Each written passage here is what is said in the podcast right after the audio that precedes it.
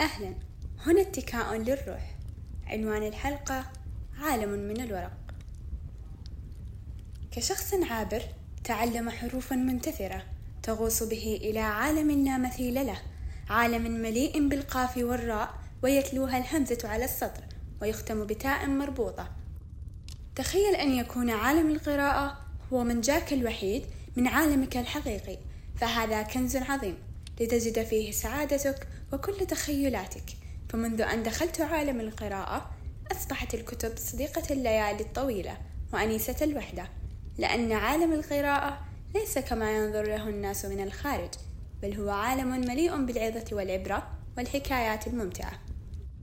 في البداية لنتحدث عن الكتب. الكتاب هو عبارة عن ورق مليء بالأحرف والتعبيرات مغلف بغلاف ملون عليه بعض الرسومات التي تصف محتواه وعنوان بخط كبير واسم الكاتب الذي كتب ما بداخله. بس كذا انتهت القصة لا توها البداية. الكتب هي مثل المسلسلات والأفلام. فمثلا عند قراءة كتاب عن تاريخ الأندلس ستعيش كل الأحداث والتفاصيل بما فيها مع الشخصيات والمعارك واختلاف الأماكن.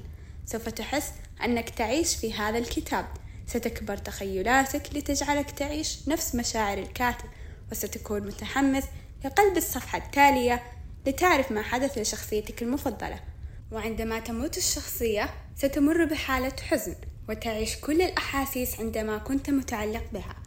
فيختلف الكتاب التاريخي عن كتاب المذكرات الشخصية لتعيش حياة الكاتب عندما كان في شبابه الذي ترعرع في قرية بعيدة عن الناس ويعيش حياة صعبة ويقاتل لتصبح حياته كما كان يحلم بها في طفولته.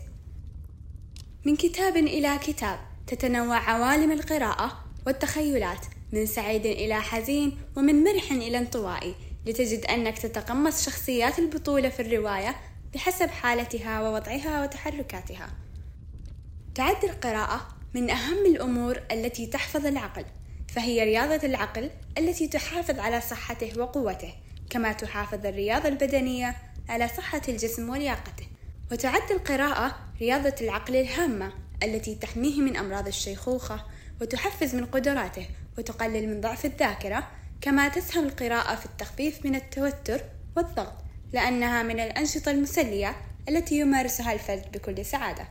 كما تسهم القراءة في منح العقل الراحة والهدوء والسكينة حيث قال المتنبي أعز مكان في الدنا سرج سابح وخير جليس في الزمان كتابه كما أن الدين الإسلامي حث على المعرفة والتعلم. فأول آية نزلت من القرآن الكريم قال فيها تعالى اقرأ باسم ربك الذي خلق.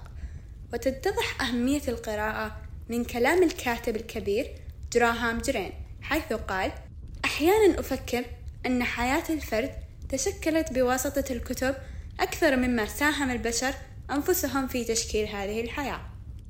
وليس الختام نهاية.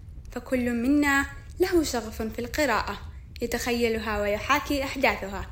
فإذا أنت لا تقرأ الكتب فكيف تريد أن تعيش حياة سعيدة؟ لنا لقاء آخر في حلقة جديدة بإذن الله. كان معكم واء بالفتحة.